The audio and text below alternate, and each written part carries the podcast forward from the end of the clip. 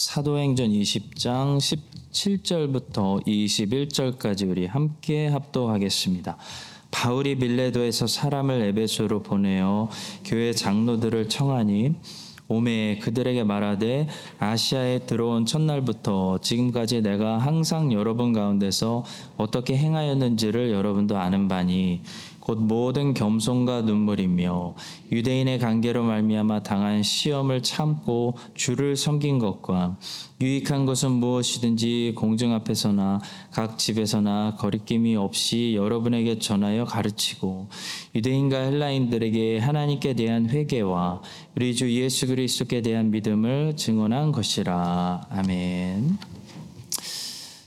자 오늘 본문의 말씀은 바울이 예루살렘으로 지금 한참 가고 있죠. 한참 가고 있는데 그 길에 어, 오순절 전까지 가야 되기 때문에 시간을 지체하지 않기 위해서 이 에베소로 직접 들어가지 않고요. 밀레도라는 곳에서 에베소 장로들을 나오라고 불러내서 그들을 잠깐 만나면서 이 에베소 장로들에게 마지막으로 부탁하고 있는 그런 말씀입니다. 바울은 에베소 장로들에게 에베소 교회를 부탁하면서 무슨 말을 했을까요? 궁금합니다. 놀랍게도 바울은 이렇게 시작합니다. 먼저 자신이 사도 바울 자신이 어떻게 그들에게 본을 보였는지부터 말씀하고 있습니다. 여러분 내가 먼저 보여주지 않는 가르침은 가르침이 완성될 수 없습니다. 먼저 보여주지 않으면 이 배우는 학생은 그게 가능합니까? 라고 스승의 가르침을 의심할 수밖에 없습니다. 바울은 3년 동안 그래서 에베소에서 본을 보였습니다. 이것이 그리스도인의 삶이다. 이것이 복음의 능력이다. 가능하다. 본을 보였습니다. 그리고 이제 에베소 장로들을 불러놓고 당신들도 내가 보여준 것 같이 가서 교회를 섬기십시오. 라고 말하고 있는 것을 보게 됩니다. 그렇다면 구체적으로 바울이 에베소 교회에 3년 동안 보여준 그 본의 모습은 무엇이었을까요? 오늘 말씀을 통해 아, 오늘 우리도 배워서 아, 우리도 우리 교회 앞에서 먼저 본을 보이는 사람들이 될 수 있습니다. 첫 번째로 바울이 보여준 본은 겸손이었습니다. 바울은 3년 동안 겸손의 본을 보였습니다. 17절부터 19절까지 제가 쭉 읽어보겠습니다. 바울이 밀레도에서 사람을 에베소로 보내어 교회 장로들을 청하니 오메 그들에게 말하되 아시아에 들어온 첫날부터 지금까지 내가 항상 여러분 가운데서 어떻게 행하였는지를 여러분도 아는 바니 곧 모든 겸손과라고 말합니다. 바울이 보여준 첫 번째 본은 겸손이었습니다. 여러분, 우리가 아무리 잘 가르치고 아무리 멋진 실력을 가지고 있어도 겸손하지 않으면 어떻게 될까요? 그 은사와 실력이 어떻게 되는지 아십니까? 그리스도를 높이는 것이 아니라 나를 교만하게 하고 나를 자랑하게 해서 결국 사람들의 마음이 매우 불편하게 만드는 그런 일이 되고 마는 것입니다. 은사라는 것은 그래서 뛰어날수록 항상 이 겸손이라는 덕과 함께 은사는 동행해야 됩니다. 은사가 뛰어날수록 실력이 좋을수록 겸손도 함께 동행해야 사람들이 그 은사를 통해서 하나님의 은혜를 받고 예, 모든 영광을 하나님께 돌리게 되는 것이지 은사가 있는데 교만하고 겸손하지 않으면요 어, 사람들이 뭐라고 할까요? 그래 너 잘났다 꼴불견이다. 라고 한다는 것이죠. 그래서 우리가 교회에서 은사를 가지고 섬길 때는 항상 겸손이라는 덕을 함께 가지고 섬겨야 하는 것입니다. 그럼 겸손이 무엇일까요? 나를 부인하고 나를 스스로 인정하지 않고 어, 내 안에 역사하시는 이는 오직 그리스도시다라고 고백하며 그리스도만 인정하는 것이 겸손입니다. 사도들은 엄청난 은사를 가지고 있었습니다. 죽은 사람도 살렸죠. 안진뱅이도 일으켰습니다. 성령 하나님의 능력이 엄청난 능력과 은사들이 사도들을 통해서는 특별한 은사, 특별한 능력들이 나타났습니다. 자, 이거 잘못하면 이걸로 완전히 교주될 수 있습니다. 사람들에게 엄청난 인기 얻을 수 있고요. 명예스럽고 권력 가질 수 있고 돈도 얻어낼 수 있는 어, 그런 엄청난 파워가 사도들에게 있었습니다. 그래서 사도들은 항상 어떻게 했을까요? 겸손했습니다. 자기를 부인했습니다. 옷을 찢었습니다. 왜 우리를 주목하느냐고 오히려 화를 냈습니다. 사도행전 3장에 나오는 베드로와 요한을 주목할 필요가 있습니다. 그들의 태도를 주목하십시오.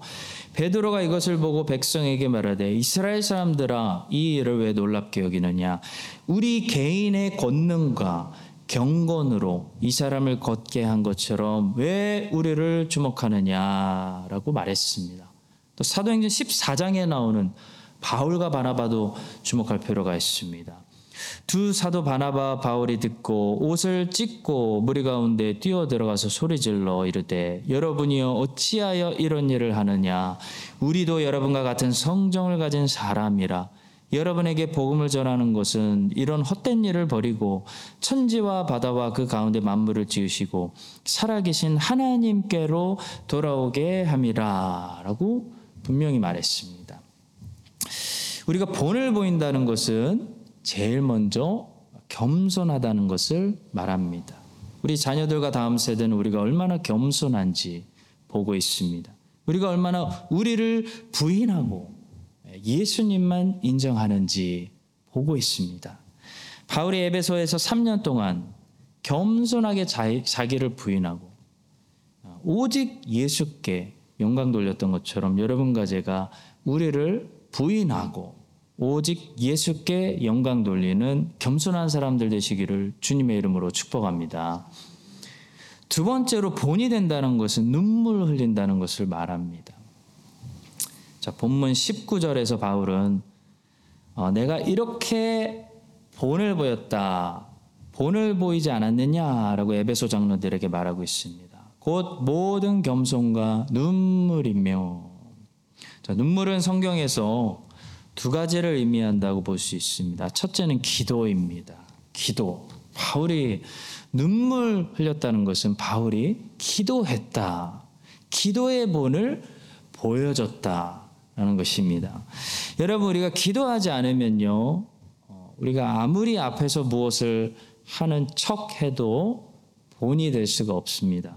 아무리 열심히 해도 또 잘해도 본이 되지 않습니다.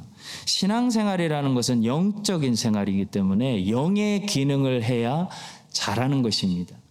영의 기능 중에 기본이 무엇이죠? 영의 호흡이 무엇이죠? 기도입니다. 육체의 기본이 호흡인 것처럼 영의 기본, 영의 호흡은 하나님과 지속적으로 소통하는 기도인 것이죠. 그러니까 기도하는 사람이 영적인 사람이고 그것이 영의 기능을 사용하는 사람이고 기도해야 우리는 신앙생활에서 본이 될 수 있습니다. 바울은 눈물로 기도했습니다. 바울은 기도를 많이 했습니다. 바울의 기도는 바울의 서신을 보면 알 수 있죠. 우리가 아침마다 시편을 보면 다윗의 기도를 알 수 있듯이 바울 서신을 보면 바울의 기도가 여기저기 묻어 있는 것을 알 수 있습니다. 성도 여러분, 기도를 많이 하는 것이 기도를 통해 일이 성취되는 것을 보여주는 것이 본이 되는 것입니다. 우리가 보여줄 것은 기도밖에 없습니다. 오늘 우리나라가 왜 잘 살게 되었을까요? 우리 어머니들이, 할머니들이 눈물로 하나님께 기도를 많이 해서 그렇습니다. 여러분과 저도 내년부터 다시 기도에 불을 지펴서 기도로 본이 되는 그런 영적 부모들이 될 수 있기를 주님의 이름으로 축원합니다. 눈물의 두 번째 의미는 간절함이에요. 간절함. 바울은 에베소에서 3년 동안 대충 대충 하지 않았다는 겁니다. 바울은 간절했습니다. 바울은 듣든지 말든지 요나처럼 그런 태도를 하지 않았다는 거죠. 바울은 늘 꼭 들으라고 간절히 복음을 가르쳤습니다. 자, 성경에서 바울이 디모데에게 디모데야 너는 듣던지 아니 듣던지 말씀을 전하라고 말씀한 것은 대충 해도 된다는 의미가 아니었습니다. 그것은 말씀 사역을 포기하지 말고 꾸준히 하라는 의미였습니다. 아무도 듣는 사람이 없더라도 디모데 너는 포기하지 말고 간절하게 끝까지 말씀을 전해라. 멈추지 말아라. 그런 말이었지 대충대충 해라라는 말이 아니었습니다.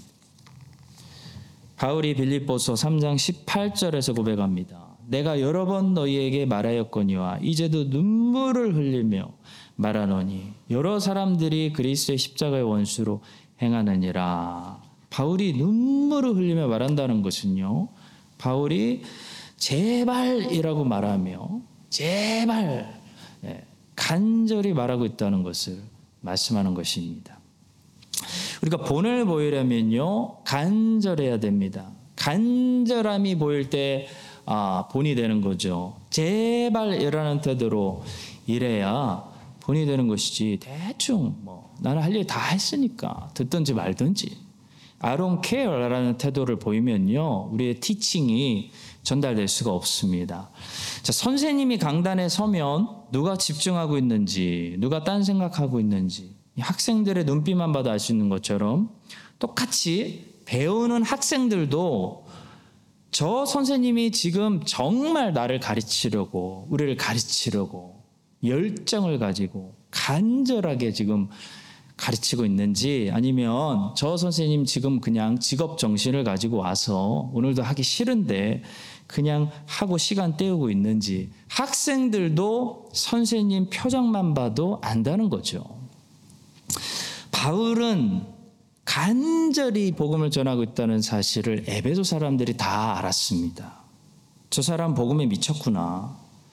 저 사람은 지금 참 말을 하고 있구나. 정말 복음을 생명이라고 생각하고 우리에게 전해주기 위해서 아주 간절하구나. 그 불을 느꼈다는 것입니다. 그것이 본을 보이는 것입니다. 간절함이 없으면 우리는 본을 보일 수가 없습니다.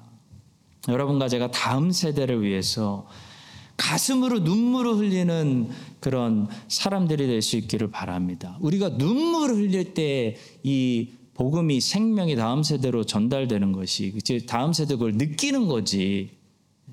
간절함이 없고 기도가 없고 눈물을 흘리지 않는데 그것이 전달이 안 된다는 거죠.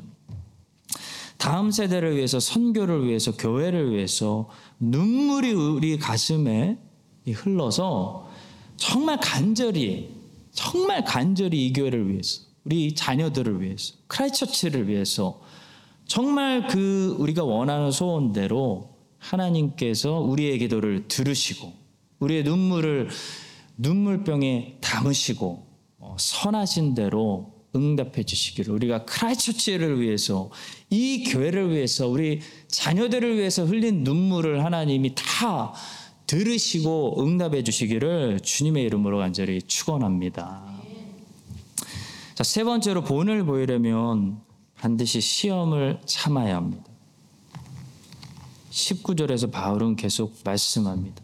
곧 모든 겸손과 눈물이며 유대인의 관계로 말미암아 당한 시험을 참고 하나님의 일, 특히 이 말씀 사역과 복음 전도에는 반드시 원수가 있고 방해가 있고 사단의 시험이 있습니다, 여러분.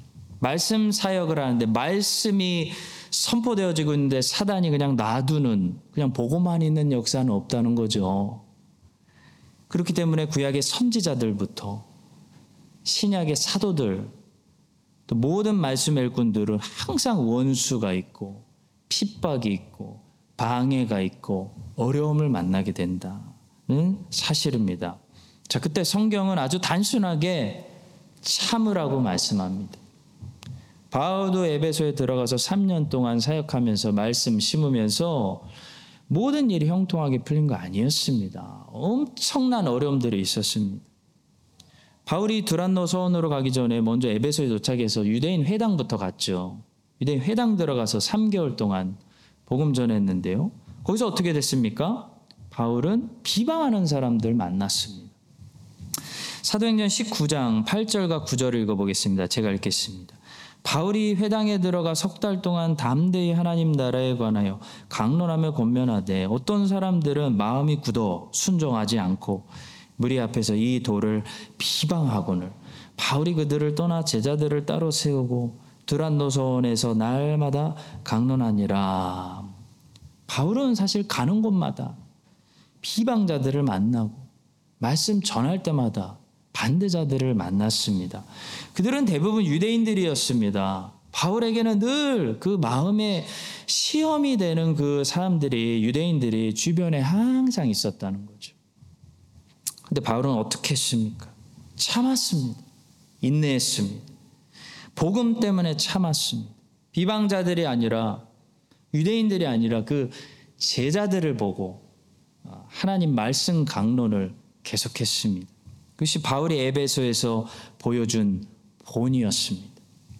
이 모습을 에베소의 지금 장로들도 장로들로 세워져 있는 사람들이 3년 동안 두 눈 시퍼렇게 뜨고 봤다는 겁니다. 바울이 참는 것을 봤다는 거예요. 바울이 버티는 것을 봤다는 거예요. 바울이 계속 밀고 나가는 것을 봤다는 거예요. 그리고 이제 그들도 바울같이 인내해야 되는 그런 시간이 왔습니다. 성도 여러분, 우리 주님께서는 오래 참으심으로, 인내하심으로, 우리에게 그리스도인으로서 어떻게 살아야 되는지를 본을 보여주셨습니다. 예수님은 십자가를 참으셨습니다. 십자가를 참으셨습니다. 이제 우리도 그분의 본을 본받아서 예수님의 십자가 정도는 아니지만 내 십자가를 참아야 합니다. 아주 오래 참아야 됩니다. 인내해야 됩니다. 참는다는 것은요, 수동적으로 가만히 있는 것이 아닙니다, 여러분.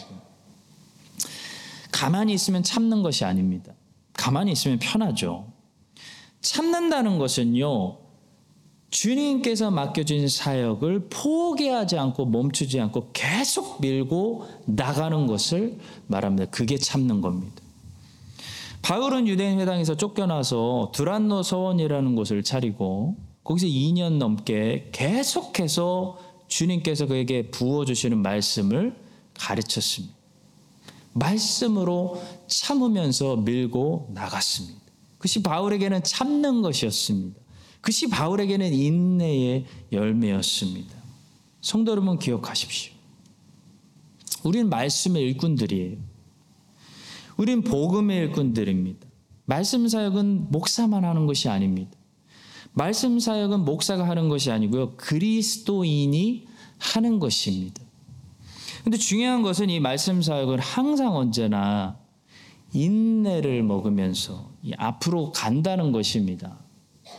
자동차가 기름을 넣어주고 기름을 야금야금 먹으면서 앞으로 전진하듯이 말씀 사역이라는 것은 항상 성도의 인내를 야금야금 먹으면서 앞으로 전진한다는 거죠.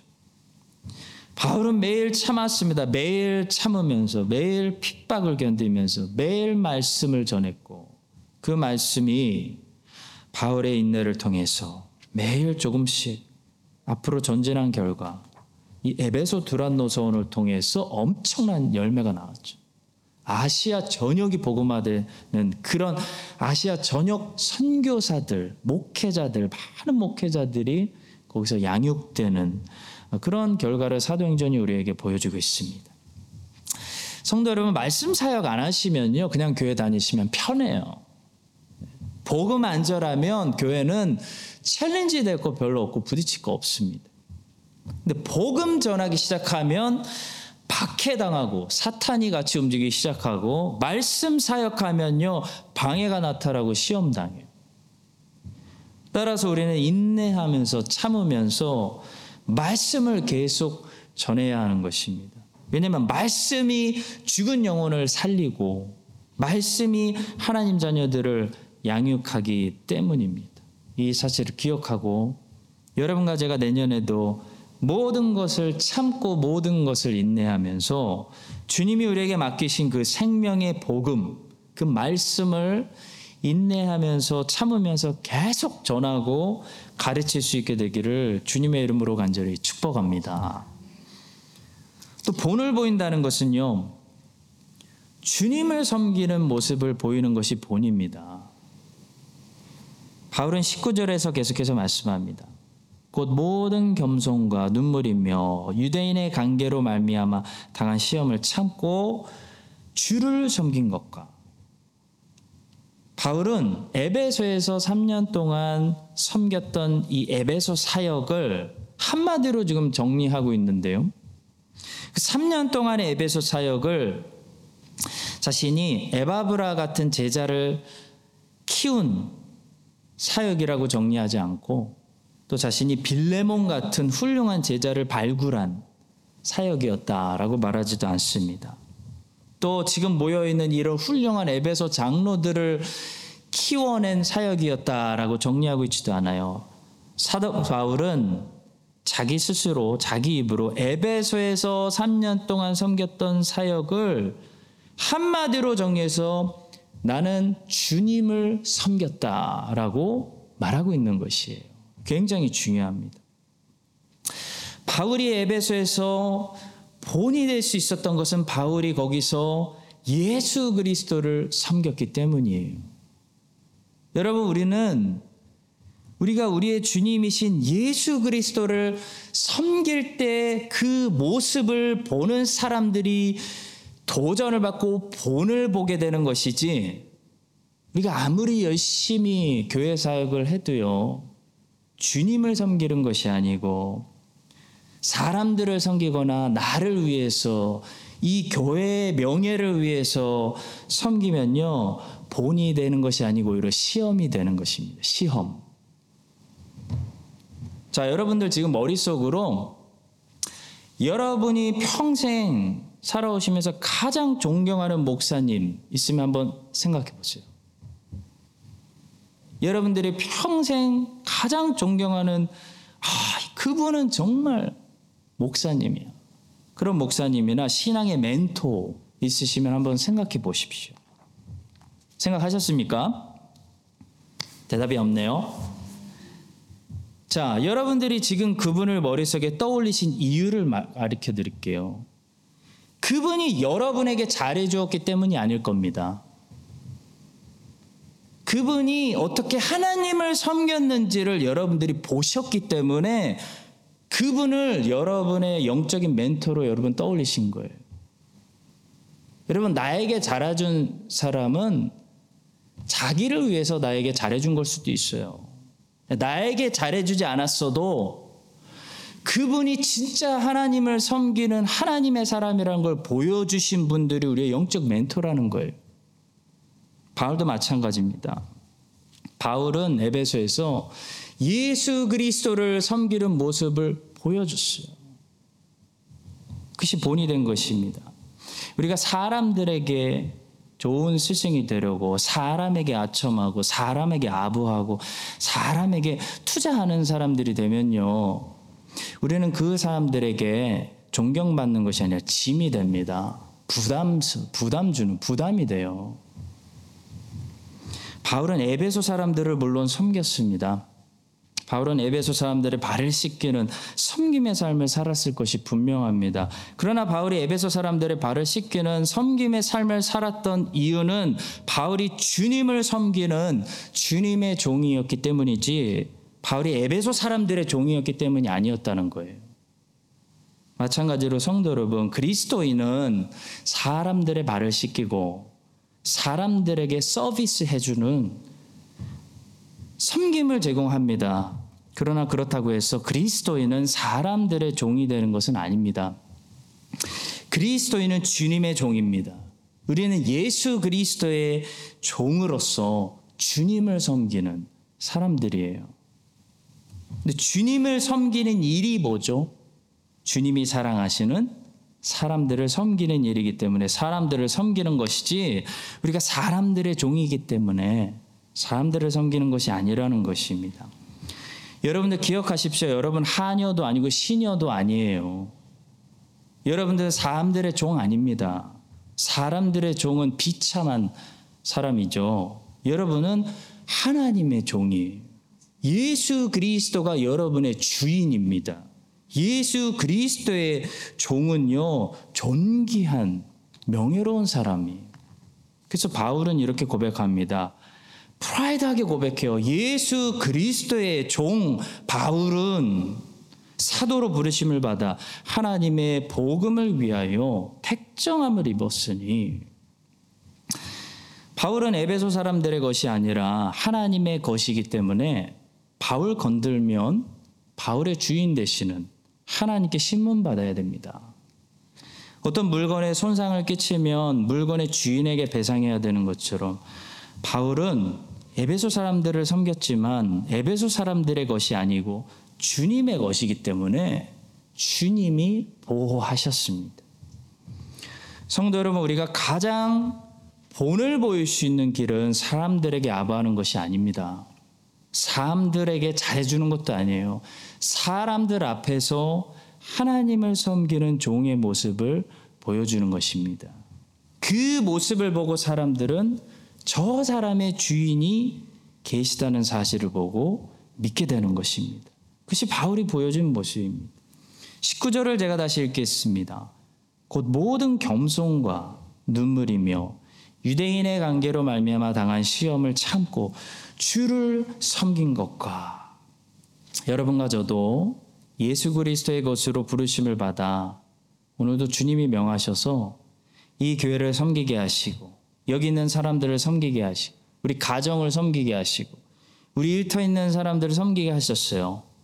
모든 판단은 우리 주님께 맡기고 주님께 상을 기도, 기대하고 주인이 시키시는 대로 우리를 보내신 그 장소에서 주님이 원하는 사람들을 끝까지 사랑하고 섬기는 그런 본을 보이시기를 우리 주님 되시는 예수님의 이름으로 축원합니다. 자, 마지막입니다. 바울이 본이 될 수 있었던 것은 바울이 끝까지 신실하게 순종했기 때문입니다. 본문 18절은 이렇게 말씀합니다. 오매 그들에게 말하되 아시아에 들어온 첫날부터 지금까지 내가 항상 여러분 가운데서 어떻게 행하였는지를 여러분도 아는 바니라고 말했습니다. 사도 바울은 아시아에 들어온 그 첫날부터 지금까지, 곧 다시 말해 마지막까지, 끝까지 이 사역을 완수하고 밀레도에서 지금 에베소 장로들을 만나고 있는 지금까지 신실하게 순종했기 때문에 본이 되었다라는 말씀입니다. 아무리 잘해도 아무리 탁월해도 가끔 탁월한 사람들이 있어요. 아무리 탁월해도 그 탁월성이 신실함으로 완성되지 못하면 탁월성은 인정받지 못하게 됩니다. 스포츠를 보면 뛰어난 선수들이 엄청 많은데요. 반짝했다가 사라지는 선수들 셀 수 없을 정도로 많습니다. 중간에 더 노력을 꾸준히 안 했다거나 몸 관리를 제대로 안 했다거나 중간에 어떤 다른 유혹으로 빠져서 마음이 흔들렸다거나 여러 가지 이유가 있습니다. 자, 아무리 잘해도 끝까지 잘해야 대스타가 되고 유명한 선수가 되죠. 연예인들도 마찬가지죠. 우리 자주 보게 됩니다. 반짝하죠. 뜰 때는 그 뜰 때 그 탁월성은 정말 환호성이 나올 만큼 대단해요. 그러니까 연예인이죠. 그러니까 대단한데 어, 오래 가지 않는다는 겁니다. 비참하게 사라지는 사람들이 너무나 많아서 안타까워. 끝까지 잘 인생을 사셨으면 좋겠는데 대형 가수는 그래서 노래만 잘하는 게 아니라 오래 가는 가수가 대형 가수더라고요. 오래 가는 가수. 자, 마찬가지로 아무리 주님께 불같이 순종한 역사가 있어도 끝까지 순종해야 그것이 순종이고 그것이 참된 그리스도의 종의 모습이 되는 것입니다.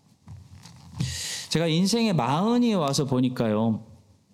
30대 때 보던 것과 어, 관점이 달라진 것을 스스로 느낄 수가 있습니다. 또 직업상 80대까지 80대 이상까지 교제 하다 보니까 인생을 더 빨리 배우게 되는 것 같아요. 30대까지 저에게 20대 30대까지 제가 가장 중요하게 저에게 가장 중요하게 느껴졌던 단어는 실력이었던 것 같아요. 실력. 어떤 분야에서든지 어, 인생은 실력이 조- 중요하다고 생각했어요. 실력이 있어야지 뭐라도 하지. 그때는 그 단어가 저에게 제일 중요하게 느껴졌었습니다. 근데 40대 딱 들어오니까요. 실력이 중요하지 않다는 게 아니고 실력이 있어도 체력이 중요하다. 다시 말해 그 실력을 계속 유지시킬 수 있는 체력이 중요하다라는 사실을 30대 때는 전혀 몰랐습니다. 왜냐하면 그때는 체력이라는 것이 당연한 것이었으니까요. 체력이 다른 말로 뭐겠습니까? 육체적으로는 건강이겠죠. 건강해야 된다는 것을 느끼게 됩니다. 근데 영적으로는 뭐겠습니까? 체력이 인내심, 지구력, 끝까지 갈 수 있는 신실함 등으로 표현할 수 있다고 생각합니다. 사랑하는 성도 여러분, 잘하는 사람은 세상에 생각보다 많아요. 특히 요즘 세상에 뭐 다 잘해요. 어마어마합니다. 근데 끝까지 하는 사람은 그 중에서 확 줄어듭니다. 확 줄어들어요. 갈수록 더 줄어드는 것 같아요. 마라톤 경주를 생각해 봅시다. 처음에는 막 그 스타가 어디 있는지 보이지 않을 정도로 어마어마한 군중이 함께 이렇게 시작하지 않습니까?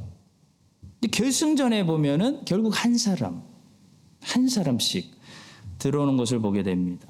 그만큼 완주가 어렵다는 거죠. 완주. 완주가 모든 것을 완성시키는 것입니다. 순종도 마찬가지. 잘 순종하고 계시다면 끝까지 순종하셔야 돼요.